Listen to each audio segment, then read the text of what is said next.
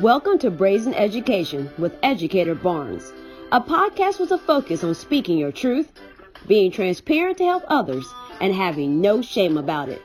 Because we can't move forward until the truth is known.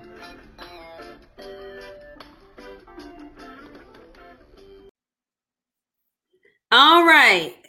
Welcome to another episode of Brazen Education.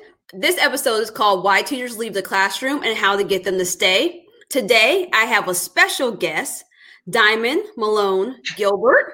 Um, she is um, a good friend of mine, but also an excellent educator. And those of you who follow my writing, you know that I am very picky about who um, I say is a good educator.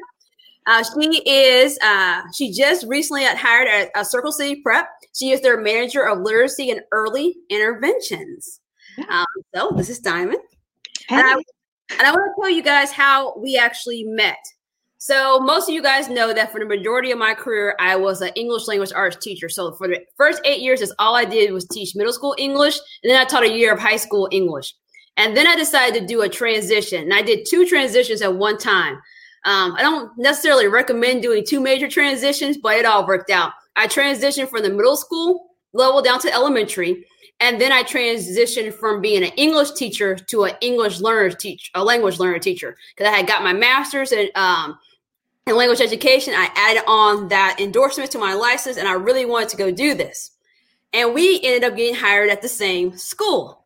And long story short, we ended up co-teaching together, and I co-taught with her um, third grade class, her first year in the classroom, and I co-taught both uh, reading and math. So I'm not just saying that I think she's a great educator based on like her resume or based on talking to her a few times. I'm talking about this is eyewitness accounts. Yes. uh, like this is a good educator. So I brought her on here today because we've had some similar experiences and we both have been in situations where we have transitioned to different schools. And this is a topic, this is not a new topic, but I think this is a topic we need to continue having conversations about because until we can start retaining teachers in the classroom, um, we're going to keep having these issues, and the issues affect our students. So, can you talk a little bit about what actually gets teachers to walk out the door, or what has gotten you to say, "Hey, this is not a good fit," or gotten you to transition from a school? Yeah. So. I think there's a variety of reasons why teachers might leave the classroom. So, just based off my personal experience, the first time I left the classroom, it's basically because I felt very alone and I felt that the climate and culture of the school was pretty toxic. Um, so I was a brand new teacher. Um, I had a new team. I was really, I went in really excited. I felt like I was prepared, read my, you know, first six weeks of school. I was ready to go.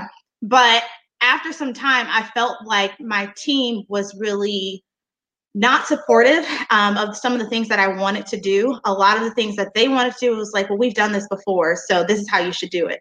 And if you know me, that's nice. I will do that, but I also have some ideas and I think about my own specific classroom, what's best for them, what's going to uh, work for their needs. So I didn't feel like they were really supportive of me as a new teacher, and I felt really alone a lot of um, a lot of the time.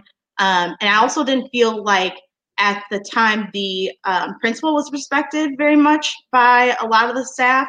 Um, I felt like I've seen a lot of blatant disrespect towards her. People just didn't seem happy to be there. Um, and having that around you, especially coming in as a new teacher, it's really tough.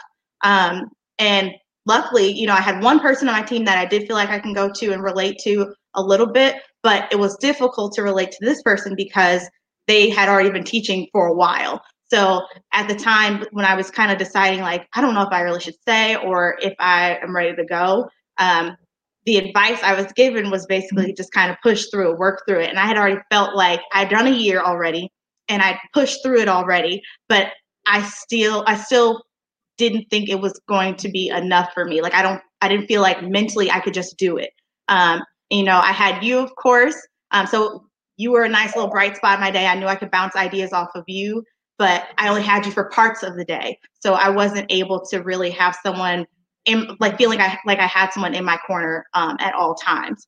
So I ultimately decided like it was best for me to just leave um, for my own mental state. Um, mm-hmm. And it was tough. Um, it's tough not only for me as a teacher, mm-hmm. um, it was tough for the kids too. And that's who I really worried about the most. Um, and I feel like sometimes mm-hmm. that's what happens when people think about quitting. You get guilt tripped. Um, it's kind of like, oh, well, you're leaving the students behind. You're giving up on them. I'm not giving up on them. That's not what it is. But I can't be a good enough teacher for them if I'm not doing what's best for me either. So that's ultimately why I ended up leaving. Um, the climate and culture of a school makes up makes a big difference in how your teachers feel about staying there. You can be going through a rough patch, but if the climate and culture is fine, you you feel like there's some sense of hope.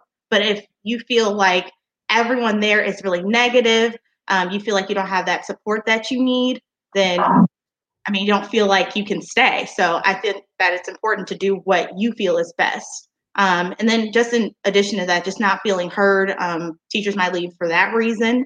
Um, there were times, like I said, with my team at least, I didn't feel like I was heard. Um, and even when I talked to the principal at the time about why I wanted to leave, um, I explained it. I explained some of my frustrations, and then it was still like, okay, yeah, I, this is how I felt. Because I was like, okay, but what can I do to help you to get you to stay?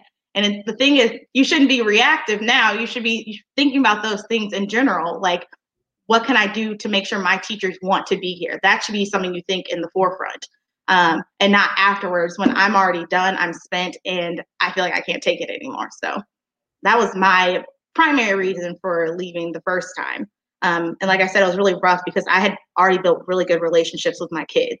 Um, it it was tough. I still tried to keep some communication going, even though I had left and went to a different school. Um, but ultimately, I also knew I had to kind of stop that because it wasn't going to be good for me or for them. So. No, since you know we're talking about the same school, um, it was interesting because for me, I had just came to that school, and the school I was I had been there for five years. And the only reason I left that school was because I wanted to do something different. It wasn't that I was having issues at the school. And then there were, and I will, I will say the school I left, I was the 14th educator that school year to leave, and there were more that left after me. But I didn't leave because of the principal or some of the reasons other people left. My sole reason, and my principal knew this, was I want to work with English learners. I want to try to be this type of teacher. I want to do that. So coming into the school that we were at, and feeling like, oh, I'm going to do a new start, and then walking into this culture that was toxic. And granted, we weren't the only black teachers in the school, um, but it was a very toxic situation. I would agree that people did not respect the principal. They were blatant. Like some of the things that people said at staff meetings back to the principal, I just coming from the school I came from was like, you would have been done. You would have been asked to leave. Like you wouldn't even been allowed to even sit there. First of all, you wouldn't even got to the point where you open your mouth like that. But I'm just like, how? So they're talking to you like that they're going to talk to other people like that, and it's exactly. just really toxic. And I think the the thing I regret the most is that the first year I was there, I highly thought about leaving that summer because you know I had an opportunity to go somewhere else. And then the principal's like, "Oh, it'll get better. Just push through." And I'm like, "You know what? I can do this. This is year. That was my ninth year. I said I'm gonna go into year ten. I'm gonna stay." And people started to leave and you were one of the people that left before i left yeah. um, and i remember and i told you this i remember the principal coming down to my office asking me what i could do to get you to stay and i was and she was in tears and i was just like this is the thing and that to me it was jarring because my husband when he left his first job and he, that he had left it for five years they sent a black person down mm-hmm. to his cubicle to convince him to stay and I'm hmm. like, see, this isn't the answer. You go get the black girl to go talk to the other black lady to get right. her to stay. Like, you need to go fix the issues that got her in this situation where she's going to leave. And for me, you talked about like how I was like your bright spot, but when you left, I was like, dang, I ain't got time to talk to. like, yeah, yeah. Like, you know what? And then one of the opportunities I had presented itself that summer, they were like, hey, are you still interested? And I was just like, look, I'm gonna leave. I think the hardest thing for me was leaving because I left in probably the towards the middle of September. Yeah. I had never left a job during the school year, so that's the part that I felt real guilt about. Um, but on the other hand, my next opportunity was really good and I had a great principal. The culture was great. And so for me, I'm like, would, would I have, if I would have stayed just to tough it out for the quote unquote students, would I have been a good educator? Would I have mm-hmm. brought this type of thing? Or would I have been putting up with all these type of situations? Um, because some of the people that were difficult on your team, they weren't easy for me to work with. Uh, right. and so we kind of started alluding to this, but what can admin do to get teachers to stay? What are real tangible things like um, speaking about that principal or any principal, what could a principal do to meaningfully get you to stay, or uh, if you're thinking about like going out the door? I mean, the biggest thing for me is really to, I feel like, first of all, principals need to know their staff and not just, the, and especially because I feel like when new teachers come in sometimes i feel like it's kind of like oh well they're new they don't really know and it's like that's when you need the most support to be honest like i should feel like there's some sort of trust to where i can come to you and i can express when i'm going through some sort of challenge with my team or whatever the case may be um, and need some sort of assistance. But when you don't feel like there's that trust built or you don't feel like your principal listens to you that's when you just disconnect and you're just like you're doing you're kind of just doing what you want to do at that point. You do what you're supposed to do, but you also are doing whatever you think is best, even though um, your principal should be there to kind of lead and guide you. Um, and then, yeah, you can mm-hmm. rely on your team, but I really feel like a principal's job, part of a principal's job in retaining those teachers is making sure they know what it is that their teachers need um, as well to best support them.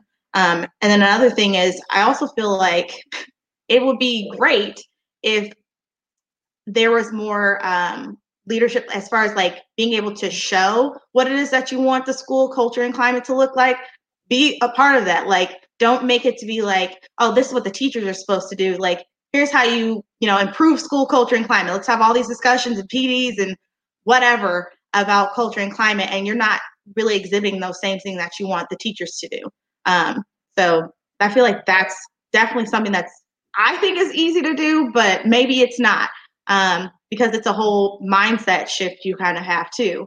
Uh, because you might be thinking, well, no one else has complained about it, and that's also the thing. A lot of people don't both voice their, you know, opinions to their principals or certain things. It's just kind of like we have these conversations, side conversations as teachers, and it's not really vocalized to the principal, and they might be thinking they're doing fine, but it needs to be brought to their attention too. Like when we have needs, like we need to be able to express that. But again, you can't do that. There's no trust. No, I think, and I think you brought up a good point about the fact that sometimes people don't bring up how they're feeling. And we also forget that there are benefactors of toxic cultures. If mm-hmm. you're if you're the teacher, you're the group of teachers that are creating this toxic culture, you benefit for the culture keeping staying that way because what happens is the teachers are like, I don't have to live like this. I can get another job somewhere else. They leave. The other teachers, they stay. And so the next cohort of people that come in to fill those roles, those people just keep going on. And so um, one of the things I would even add to it, like administrators have to deal with those people. You see a lot of administrators just kind of like, well, they'll kind of talk to them or say, can you work a little bit better with so and so? But they don't really ever address the issue, issue. Um, that is causing people uh, to walk out the door. And I was, and I agree with your point on trust and really getting to know. Um, when I went to my next job after that school, uh, that's when my boys were in preschool. And one of my boys were having a lot of trouble. And so I had to be off of work and go to the school. And the principal was like, as long as you get this stuff done, don't worry about it. Cause there, you do get some anxiety when you have personal issues and you know it's going to affect like you being at work or your job. You have fear that the principal's going to come after you. And the right. principal, no, you good. And so even though that situation was hard trying to manage work and trying to manage what's going on with my kids, I didn't have the extra burden of the principal coming after me or the principal allowing colleagues to come after me or say things. Uh, now I was pretty transparent about the situation too. So that made me feel, but the previous school, had that been going on, I don't think I would have gotten that support, um, which would have been hard. I know at your next school, your next principal, uh, well, uh, was a woman of color. Um, mm-hmm. How do you think that helps um, educators stay in the classroom, in particular, Black educators? I mean, you definitely feel like you have someone you can relate to now. So even if you don't necessarily talk about those things explicitly, you kind of know, like in the back of your mind, you're like, okay, we're here. um, so I mean, it's just kind of that comfort, feeling like you have some sort of uh, group to be a part of, or like you. Yes, you might get along with your colleagues and you might create some other friendships, but it is nice to have another person of color that you can go to that can relate to some of the issues that you might be going through. But some of the problems that you might also uh, that you could face is that they might be numb to some of those issues that you might be facing too. So it might just be, it could be another thing where it's like, no, I understand. I I had that experience too, and it's like we relate that way, but it's like, yeah, but what do I do besides just get over it or just keep doing me? So that's another thing that we have to talk about is okay, how do we not how do we vocalize to other people like this is an issue and it's not necessarily my issue it's your issue too because it's not only affecting us working together as a staff but it's affecting how you're reaching our kids too no that's that's a really good point because i've my career's been pretty diverse i've had um, two principals um, who were of color but um, weren't black and then i had two principals that were black and then that the rest of my principals were white. So I've had principals from different cultures and different backgrounds. When I've had principals who are from different backgrounds, I will say that I felt that um, there was an importance on students being seen in the curriculum and things like that. But what you just said about like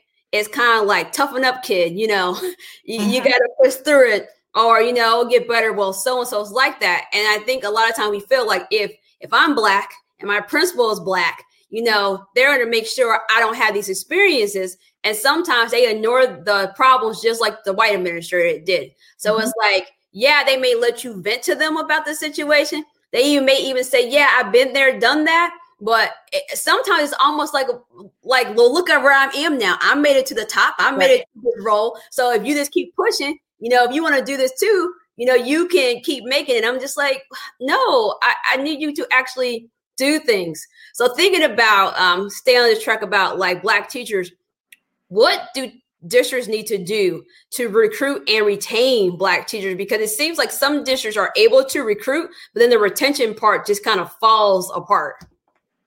Um, I think one thing is to, I think a lot, I think at this point, a lot of people know like schools are trying to recruit more teachers of color. So like it's very apparent.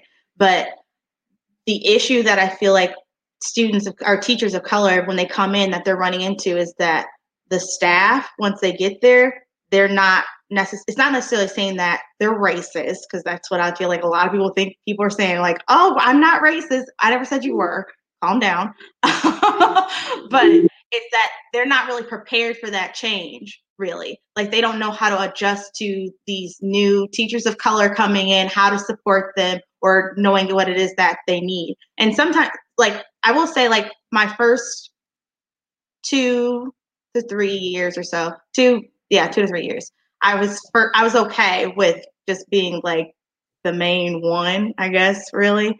Um, but at times, like, you definitely feel like you need to have some sort of group to rely on, like, or that you can at least just go and vent to. I don't feel like in the district I was in that they were like I didn't really know any of the other teachers of color. Like with me being out of the classroom a little bit now, like I feel like I'm just now starting to navigate through and like see like, oh, there are a lot more of us out there. I had no idea. Nobody told me. So the only time I would run into them or see them is when it was like some um, cultural responsive training or some sort of diversity initiative. And there's nothing wrong with that. But at the same time, that shouldn't be the first time I'm really seeing or talking to these people. Um, you know, we could utilize each other. Like, I mean, think about what would happen if we collectively had a group where we can go to, like, even if it was just maybe some like thing on Friday, the Fridays that we did where we met up or whatever. And I guess, you know, districts might assume that we would do that ourselves, but not necessarily. We're not necessarily, we're not always thinking, you know, to do that.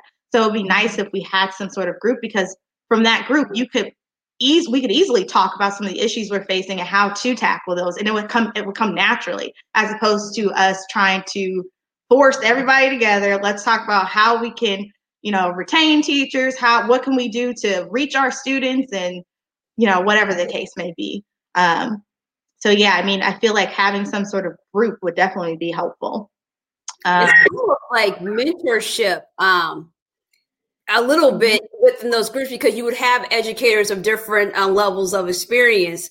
But I, something that you said really stood out to me. You said the first time we see each other shouldn't be on some cultural responses committee.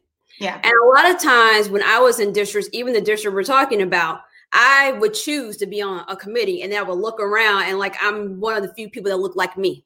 Right. And so a lot of times districts will approach you to be on like a cultural responsive committee, they'll even ask you to give the presentation, you know. But when it comes right. to using my expertise, maybe in my subject area, um, you don't get sought out. It's more like, oh, can I join this committee? Or they open it up. Mm-hmm. But when they notice that not all groups of teachers are represented in the district, the district doesn't make an extra effort to go out and say, hey, I don't know, we got 30 black teachers in the district and there's only one black teacher on the math committee. And we mm. five of those teachers teach math. We need to reach out to make sure we are having all these voices heard.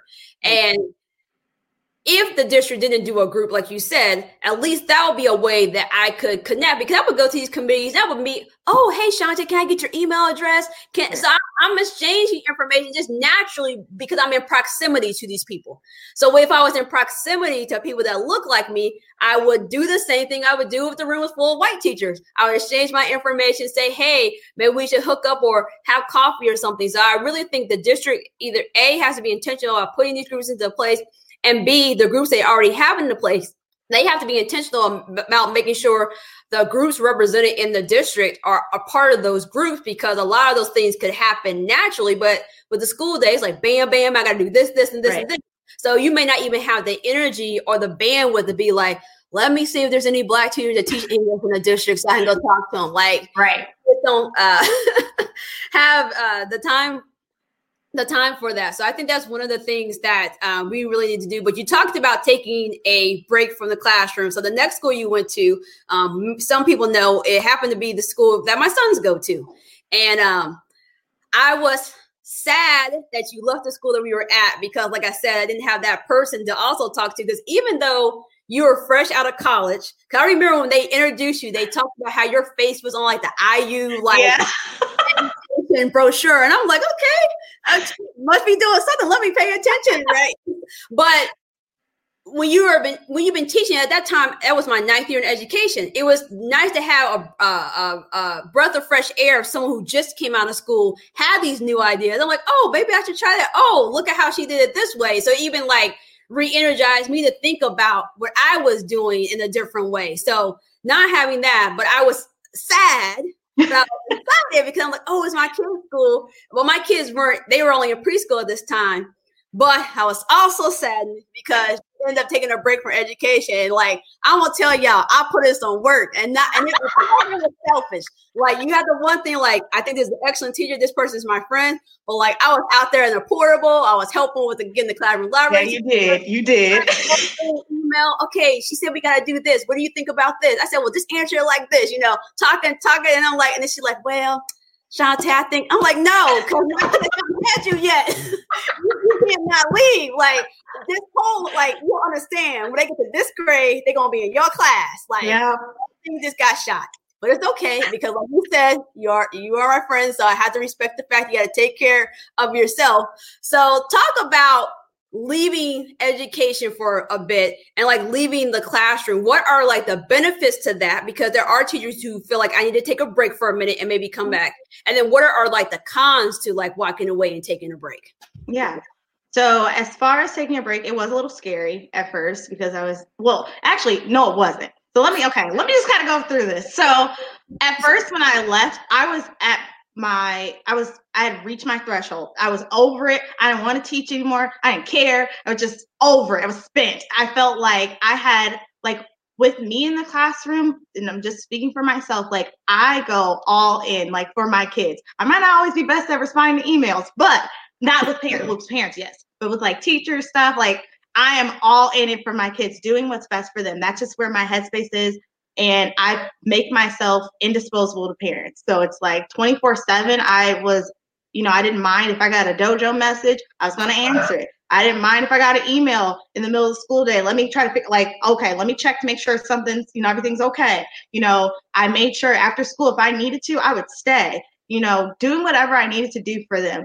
And after some time, it got really draining doing that same thing year after year after year. It was just like, I reached my wits end because I had a particular parent who pushed me farther than I ever expected a parent really would. And emotionally, it was so draining to me. I was at the point, and I had never done that before. So it was really weird that I allowed someone to get me that far but I was at a point where it's like I literally just could not take it. I was like, I can do less work and go make more money teaching somewhere or doing not teaching, but working somewhere else. Maybe I'm not meant to be a teacher. I don't, I'm not really good at this. You know, I second guess myself about everything and I just spiraled. Um, in addition to just other things going on that school year, it was just really stressful. Plus planning a wedding, like I was over it, so done. So then, you know, I leave and I think the grass is about to be greener. And it turns out it's really not because everything that I did, I literally related it right back to teaching. Like my mindset is literally just in teacher mode all the time. Like when I see kids in the store and they're acting up, like give them that stare. You know, like there's just different things that I just realized like that's I'm meant to be in the classroom. Like I feel the most fulfilled in the classroom. Now, other people probably knew that about me, especially like my close friends, especially my close teacher friends. They're like, okay, take a break, but you sure? And I was sure at the time, but obviously I was wrong. So I am glad that I took a break because it allowed me to really get back to what it is that I love and making sure that um, I'm more cognizant now of my teacher burnout. I know where my threshold is. I know what it is that I need to do to take care of myself better uh, mentally. And I think it really did take for me to leave for me to get that because otherwise I would still be at school till midnight and beyond and then go back to school the next day and act like nothing ever happened and just kept going and running off caffeine and been fine. Um, but that's not healthy. Um, and I think sometimes we forget as teachers to take care of ourselves. Um, and that's exactly what I was doing. So that was a pro of me leaving, let alone just me, like I said, kind of figuring out my own self. Um, and then the con, the biggest con is coming back in. Like I, yes, I've been paying attention and uh, to some of the changes that are happening, but like there's a lot. Like when you leave for a school year, let alone two, there's a lot of different changes that happen. So you catching up with curriculum, the different discussions that are happening. What are the big changes? I mean, now you got this pandemic going on. It's like trying to juggle and figure out where every what you know what's going on with everything. Um, so like I kind of get my little teacher kick when I'm doing my tutoring session. So I tutor K through five right now with reading and math. Um, and so I'm working on doing some interventions with a lot of those kids to kind of get them back where they need to be academically, filling in some gaps. So that's nice because I'm able to talk to parents from other school districts and at least kind of know what they're doing. But um, you know, you can stay in touch as much as you can, but it's just so much. Like in districts all over, of course, you know, change and are doing different things. So that's the biggest con is making sure you're keeping up with the different changes. No, I agree. I haven't ever left the classroom for like a, a extended period of time, minus my uh, unexpected crazy maternity leave that just went um, involved me being in a hospital for four months. So that was not planned. But even with that, coming back from that uh, unexpected extended leave and then switching schools, I would say some of the pros is like if it was toxic, you left that toxicity behind. Right. Some of the cons are that some of the issues are at every school. So you have to figure out like I have to get a plan. I think that's my biggest frustration when there's issues and the principal or the administrator doesn't help you because like this is an issue. Like if I go somewhere else, I have to have the skills in my uh, toolkit to be able to deal with this. Um, how do I respond? Even if you respond appropriately, some you something still may not go well. So I think, and then the, the other pro would be like you get to set up your new norms, right? Mm-hmm. So, like, even with my current job, I walked into my current job, and one of the things I had to tell people is like, I don't have email on my phone, and I actually took a work email off of my phone. Who? When was that? Back in 2015. It was a minute ago, so it's been about five years. So I said, if you expect to send me an email and you think I'm going to read it on my cell phone because my cell phone's in my pocket, no. Mm-hmm. I will respond to emails when I'm on my computer. When I go home, I'm mom, I'm wife. I will check my emails once or twice before I go to bed, and I'm done. And so, even setting those boundaries in place, and even little things like I don't argue or debate an email. I'll send you one email back, talk to me in person. So, a lot mm-hmm. of I had to learn from other administrators, and I got myself mentors outside of my school. That's essentially what I had to end up doing because First of all, trust is an issue. I've yeah. had situations where I thought I could trust a colleague and they sure uh, threw me under the bus or said, well, Shantae said this. I'm like, that's not, I confided in you because I needed to get this off my chest. I wasn't going to do anything. I was just saying, I'm frustrated. I'm angry. And now you know, told somebody. So it makes you feel you can't talk to somebody. So I got mentors outside of the school just to help me. And that was one of the tips they gave me. Um, so I think that's, um, really important. So we're talking about like leaving your job do you think teachers should be resigning right now during this coronavirus pandemic? Is this the time, if you're having all these issues we've been talking about, is this the time to worry about yourself and, and be selfish? I mean, I don't think it's selfish. That's the thing, too. It's like is it selfish to take care of yourself? Like, I don't, I don't know. So I feel like that's a question that each, it's going to be different for each teacher that's kind of going through that. So, I mean, if you really feel like right now you cannot take it and it could be because of the changes, then do what you think is best. So I don't necessarily want to say yes or no um, because I don't know what they're going through. I don't know what their school, you know, culture and climate's like. I don't know what it is that they're going through because um, it could be something personal that's kind of spilling over into their work life. But just like I said before, do what is best for you. So if you feel like mentally you can't take it or emotionally or whatever the case may be, then yes, leave. But I don't necessarily um, think that it's completely the right thing to do either, just because, I mean, we're all creating a new normal. Like no one really knows what they're doing. Kids need stability more now than ever um, with all the changes happening. So if they're already changing their new normal from school. Their parent is now like their school teacher for the most part, like at least at home. And then it's like you are leaving and now they're kind of in limbo again. Like they already are spiraling. So again, I worry about that, but you have to also think about what's best for yourself. So and that, and I'm kind of like you. I don't have an answer because I think about I think about the teachers I've been talking to because I talk to teachers here in Indy and then I talk to teachers across the United States and even abroad. And everybody has a different story. So based on hearing that person's story, I'm like, and I always try to be careful about giving people advice on what to do because mm-hmm. I don't want to say, well, Shantae told me it all messed up. I, I, would say things like if I were in that situation, that would be challenging for me to continue. However, you have to do what's best for you. But mm-hmm. when I hear some of these teachers' story, I'm like, I couldn't take that. I would leave if I was in that situation. So I hear the other side, but I'm also practical like my mom and dad. Don't leave a job if you don't got another job. So I also think if your back's against the wall, um, you want to put yourself in a situation where you're able to be hired somewhere else and I know we are talking about like why teachers leave the classroom and how to get them to stay.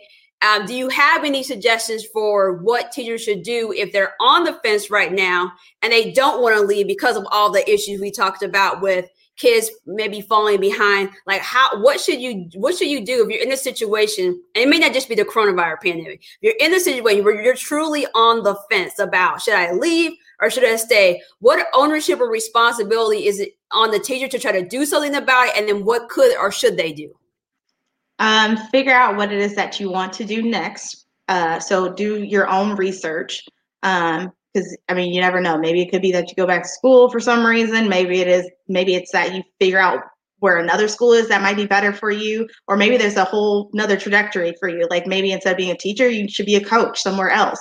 Um, so just figure that out first before you quit. Um, it took for me to leave to figure that out. um, but I mean, it, it's really up to you as far as like how your circumstances are. Um, so if you're able to leave and kind of take that time to really explore, I encourage it, but if you're not, take your time. There's no there's not necessarily a rush unless you feel like you absolutely cannot take it and you need to leave. Um, but yeah, have that situated first before you just kind of jump ship. And yeah, say put some supports in place, such as taking care of yourself. I mean, yeah. some of the things I had to do when I became a literacy coach, which was the next job after I left the school we were at. I was like, I want to talk about literacy. This is going to be great. I'm going to get them on fire. We're going to move this data. And then I found out like one third of my job was literacy coach. One third was like, oh, you can't manage a classroom. That's why you can't teach. And the other third was like life coach, right? It was like helping people. And, and then it's that fine line. It's like when you're in conversation with parents and you can't say like a kid needs to be on medicine. You can't say go to the doctor, but you would say these are your options. So I right. found myself in the situation where I was like, you know, it's okay, you know, to take care of yourself, whether that is going to a doctor um, for your physical health or looking into like mental health services. I found myself saying that a lot. And I know we are so big right now on SEL and social emotional learning, but I think the biggest player in the game that we miss are teachers. You're mm-hmm. having teachers give these lessons and you have teachers who are a hot mess and they are a wreck emotionally. And so sometimes, and then of course, this is my opinion, sometimes teachers want to quit, but it's like, I feel like you would take care of yourself. Maybe you actually could stay. And so maybe the the issue isn't so much the school, it's maybe like I think about teachers I know they were going through divorces. Um, I had a teacher that was fighting with her grown kid.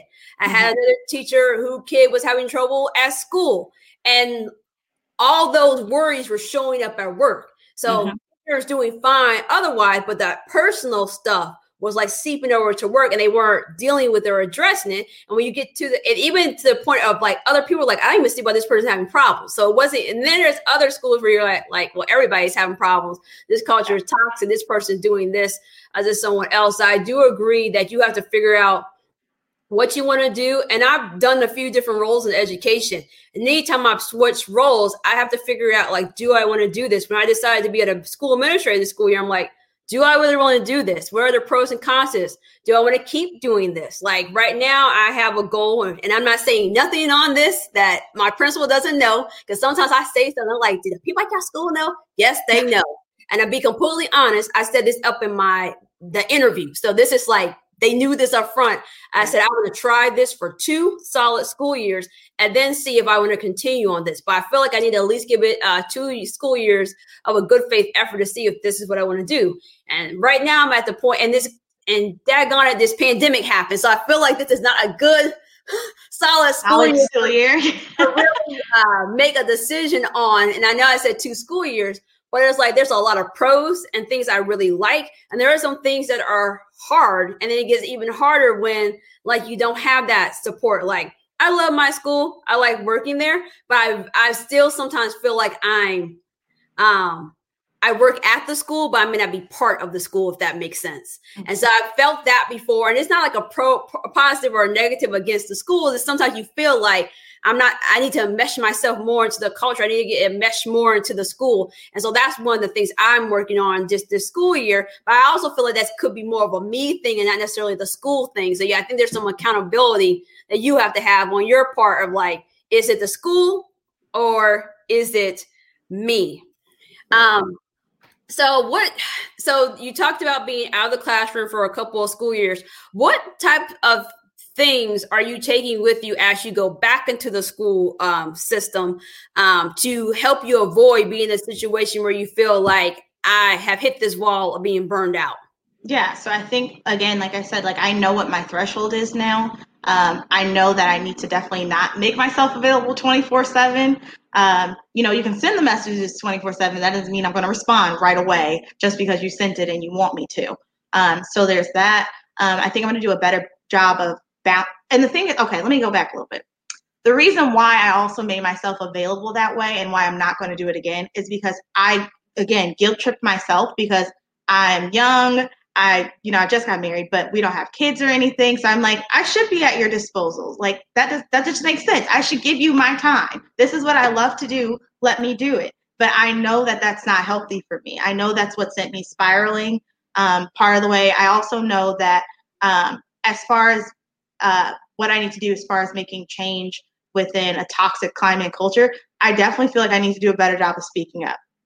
So I might have conversations on the side with some peers or people that I get really close to, which I'm really private. If people, if you know me, um, I'm really private, so I don't like to disclose too much.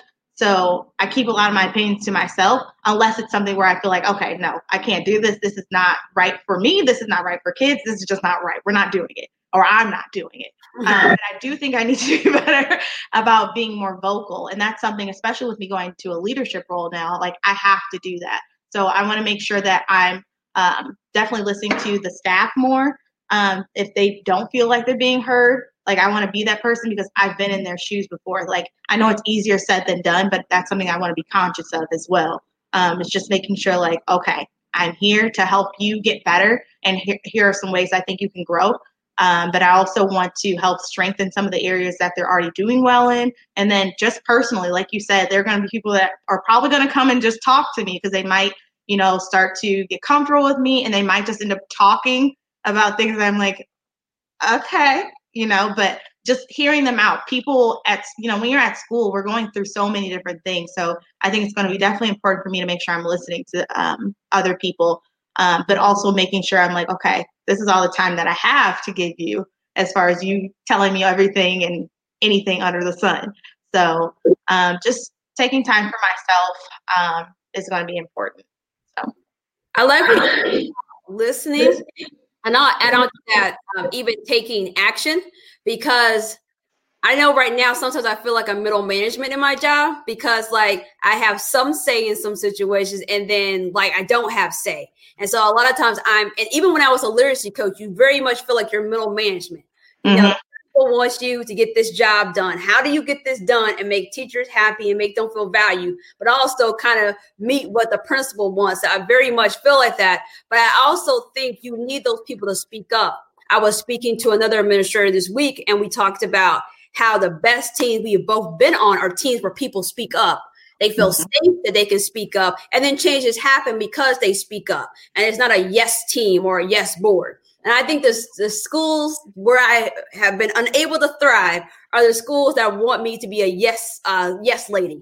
And I just like there's a part of me like I always say to myself, Shante, is this the hill you want to die on? Like this is the conversation I have for myself because I know I know me. I know if I decide this is the hill I'm going to die for, I'm going to die on. I'm going to go hard for it. So there are days where I decide, like, do I speak up about this? If I do, what are the potential consequences? And I think that's the thing that frustrates me the most. And I think that's why teachers leave the classroom or leave a school because you're like, why do I have to keep rationalizing this stuff? Why mm-hmm. do I have to choose whether I, like, if I'm the only black person on a committee or in a room and I want to speak up about the black kids?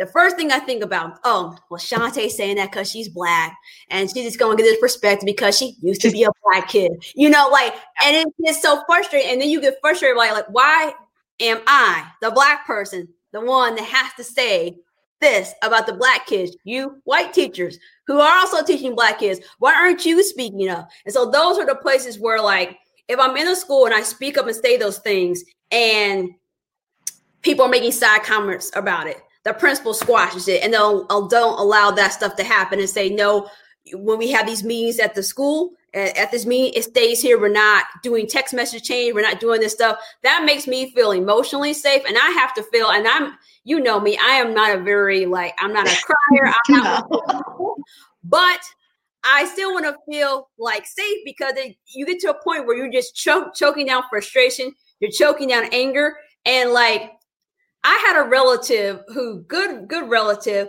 but the relative got to a point where they swung a piece of wood at someone, and the person was saying some stuff that was like racist and inappropriate, and that person didn't get fired, but they got put in a situation where they had to resign. Right? Mm-hmm. there's a part of me like not just because that person is my relative and that's in my blood to fight or nothing like that, but there's a part of me that's like if I stay in this situation, will I lay hands on somebody? Don't like, do it.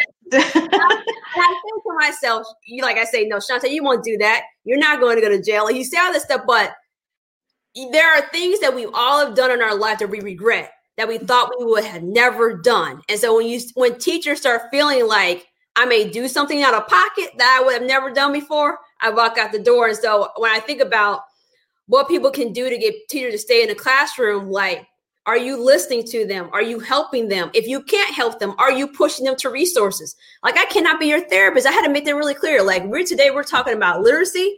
We're talking about um, theme today because your kids weren't understanding theme.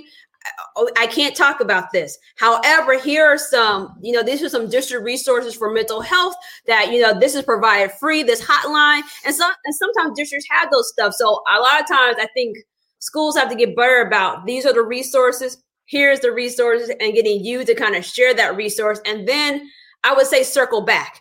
If mm-hmm. I sent you off on a resource, or I said, "Hey, like I know a, te- a couple of teachers I've had uh, who all were mad at me at the time, who are all okay." Like I, uh, one teacher I turned in for coming to work sick, like sick, sick. I'm like, "You need to go home," and the teacher mm-hmm. was pissed. And but when the teacher went home, the teacher was like, "I'm so glad you made me go home because like." I would have never gotten better coming into work like that. And you need people that's going to take care of you because there's a fear. There's a real fear in some schools. Like if I take off, if I do this, if I say this, there's going to be a consequence because like the school is fear driven. It's driven by fear of the principal, fear of getting written up, fear of getting non-renewed, fear of negative stuff being in your evaluation. Um, so thinking about that, thinking about coaching can you talk about any type of coaching or mentorship that you received um, in your career that you felt that was helpful that would help teachers stay in the classroom?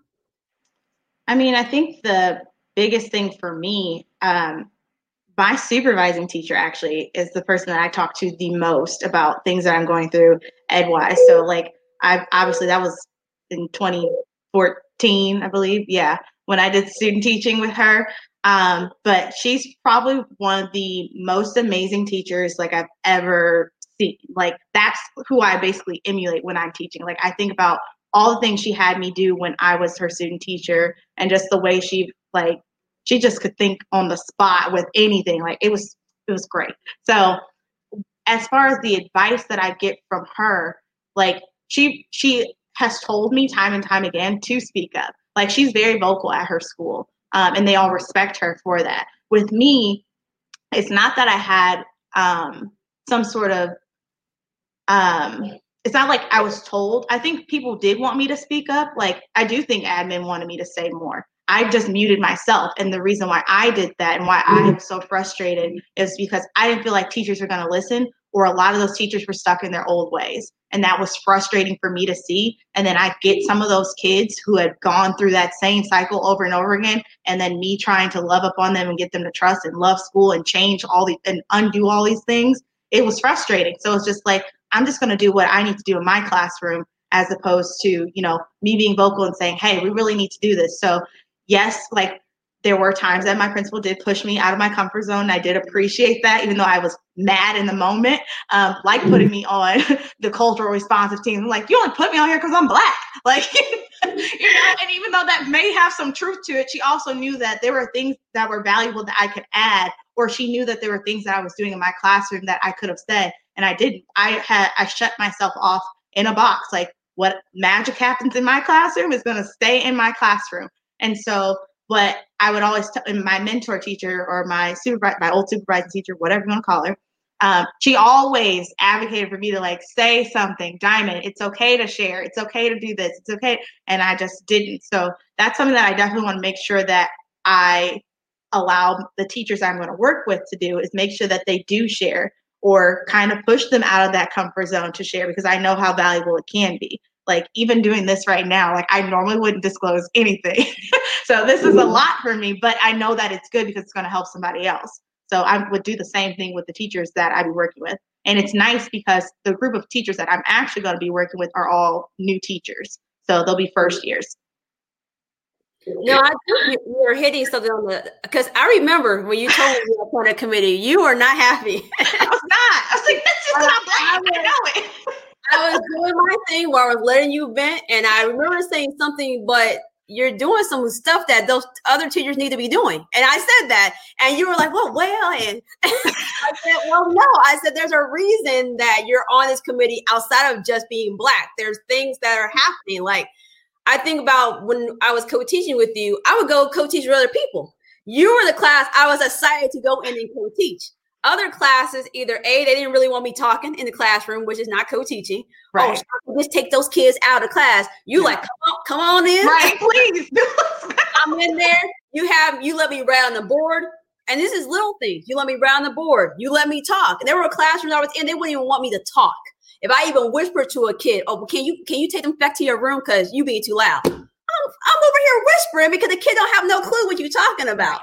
And I, I like what you said, like having a principal that push you because I think about if you have a black principal and they're and they're only at first at our my son's school, I'm like, oh, black principal. There's um uh, there's a black assistant principal. That was before uh, my kids went there. And then I'm like, oh man, the black assistant principal went. I know she went to be closer to her home.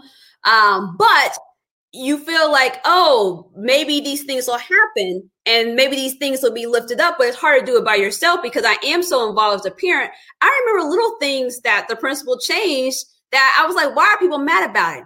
Well, you mm-hmm. know, they used to do the Chinese festival, but now it's, you know, all this multiculturalism. And I'm, you know, at different people's houses in the community, like white parents and, and things. I'm just like, me as a black parent, I'm like, yes, we're doing some things. Like I remember my son's coming home talking about, oh, we had these African dancers at school. So mm-hmm. I'm excited about those things, but I also know like a principal can't do that alone. They need other teachers to speak up. And so right. you have a black principal who is pushing you to speak up and they are protecting you from other people who may be resistant, I think that is a way to keep black teachers in the classroom. But you have to get more black administrators. I think that's one of the things we haven't really. I mean, we've been talking about having a black principal, but I think that's important because, like right now, my current principal is biracial. Um, she's half black and half white, but everybody else on the ad, I'm the only other, I'm the only person that identifies like as black on the admin team. And so sometimes I get nervous. I, I get nervous about little things. I get nervous about interviewing candidates. I said, what if I'm the only person that has this viewpoint and no one else has it? Or what if I bring in a diverse candidate and they can't see the potential like I can see? And I worry about that. And those are the things I wouldn't have to worry about if I was in situation. I think about when I was a librarian, I was the only black one in the district. When I was a, a ENL teacher, I was the only black one in the district. Um, there's been a couple of schools where I worked. I was the only black English teacher in the school, and it's like exhausting when you're the only person. So it's like we were in a situation where the school didn't just hire one black person. Mm-hmm. So that mm-hmm. was great. So I was like, well, that's a solution. No, just hire one, be intentional, but because these black folks and you get all these black folks together, you have to make it a, a situation in with um, where they can thrive. And then, I mean, you know this. Some people were just like, "Oh, because I remember I got accused of, of, my schedule of putting you in my schedule more because you were black and I wanted to work with you." Now, first of all, you being black had nothing to do with it. I wanted right. to you because you were teaching. But the fact that I had to pull out the data of the kids in your classroom to show mm-hmm. people that my time should be in your room versus these other classrooms because they didn't have the need, those mm-hmm. are the things where I felt like I shouldn't have had to have that conversation. That's when the principal's like, no, I hired Shante because of her expertise. Shantae knows what she's doing. I trust her to look at data and manage her time appropriately. And if I have a problem with what Shantae's doing, I will address it. You don't need to address it. And so it's those little things where if you're in schools and you don't feel protected and you feel like people can say whatever, mm-hmm. whatever, question your intelligence, question if you're just an affirmative action hire and nothing is ever done about it, it's just so, so exhausting. And you're just like, chuck the deuce. I'm out. Let me go somewhere else. The grass may not be greener, but at least I can start from scratch right. and try to push through. I'm at this other school. I know our time is uh, starting to wrap up. Do you have any final thoughts um, that you want to say about this topic of why teachers leave the classroom and how to get them to stay? Um, yeah. So, I mean, definitely, like I've been kind of repeating, take care of yourself first. Um, that doesn't necessarily mean that you have to leave, but doesn't necessarily mean you have to stay either. Um, I want teachers to know that they do have options. I feel like that's something we don't discuss enough is that you have an option. Um, so don't feel like, especially if you're someone that's like, you're really not feeling it or you're resistant to the changes, like, and it's not for you, you can go. Like, it's okay. But at the same time, take time for yourself, know what it is that you want, what it is that um, you kind of want to fulfill from, or how you get fulfilled from teaching um, to take care of yourself. So, yeah. No, I definitely agree with the whole take care of yourself. And then sometimes it's not even the school. You just are not a match for that school. Right. Maybe the school has an initiative that you're not, if they're into uh, right now, they're like, I don't really, you know, I don't like this STEM initiative they're doing. I don't want to incorporate science into my reading lessons. Then maybe you need to go to another school because they're not going to stop doing that because that's the initiative. And granted, every school has their initiative, so you better figure out one you like and just get with it. But maybe you do need to go uh, somewhere else. And also, just like reaching out, I say you have to have like friends or like a close uh, network. So for me, one of the things I had to do was because I have a hard time trusting people I work with, that is something I struggle with. Um, and people know that. I always have people outside of work I trust that I, I talk to because I have a hard time.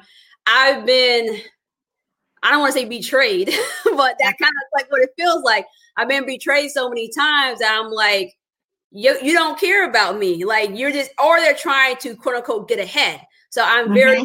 Told my current principal, I said, you will never hear me um, having drama or issue because I'm just not going to say anything if they're going to be acting like that. And I said, they'll never be able to say Shante said this because I'm not having. And like I have filter conversations with people. And I want to get to a place where I don't feel like I have to do that. But I also have, I've become a realist, like education is the way it is. And I have to protect myself. Also, trying to be part of change. So there, I mean, there's stuff I speak up about um, all the time, even if I'm the lone person, and people at my school can attest to that. um, so I still speak up, but I also manage my personal relationships at work, um, just to really keep them professional until I get to a point where I feel like, oh, I can really uh, trust you. I know you do tutoring, and uh, this is going to be a huge plug. Um, I don't recommend anybody unless I feel strongly about it. And this lady right here tutors my own children. So if I, let, if I let this person tutor my children, I'm telling you, is on the up and up. And, and I will tell you, she did a better job of teaching division to my children than I did.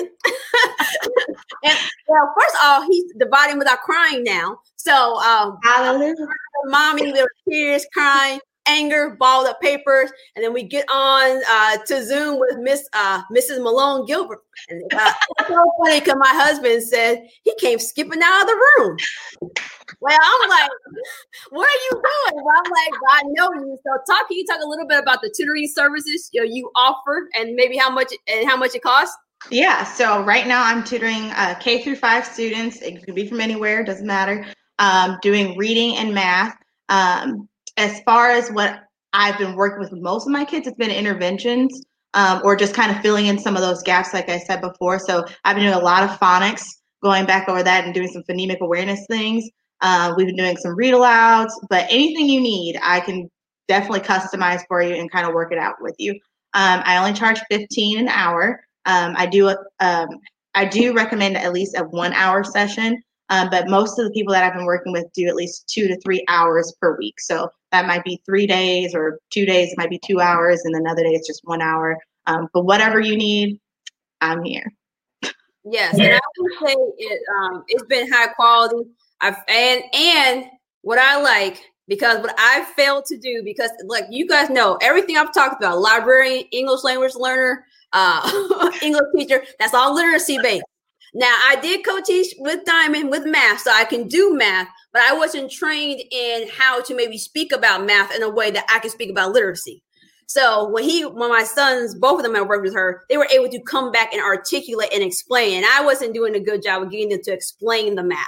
So for me, I was like, okay, this is this is working. So I, I strongly recommend. I feel like the rate is reasonable. Um, and she got all kinds of stuff. Like he was like, oh, there's like a little Lego thing that popped up. Well, I mean, it's interactive. He was all excited, and I was like, man, you doing you doing all this stuff. But uh, I highly recommend it. So, uh, Diamond, it's always a pleasure chatting with you. Yes really appreciate you being willing because I know I pulled you way out of your comfort zone today. You did, but I appreciate it. Growth. That's what we're looking for. But, um, I will say, one of my mentors that's older than me, um, one of the things that's kind of released me for a lot of stuff is being more transparent and telling my story. Mm-hmm. And the more I've told my story, the more I hear like you said this, like I said something one time and it got a lady to move across state to take this teaching job. Now, I didn't tell nobody to move, but she was saying what you were saying about looking out for yourself made me do this. And so you just mm-hmm. never know how sharing your story will impact someone. So I'm hoping, I, I already know, I know that people are going to listen to this and going to be inspired to figure out like, um, if they should stay or if they should go. And I hope administrators are listening to this and really uh, taking to consideration some of the things that we talked about that makes it difficult for educators to stay, especially Black educators. So, guys, thanks for tuning in, and we'll chat with you later.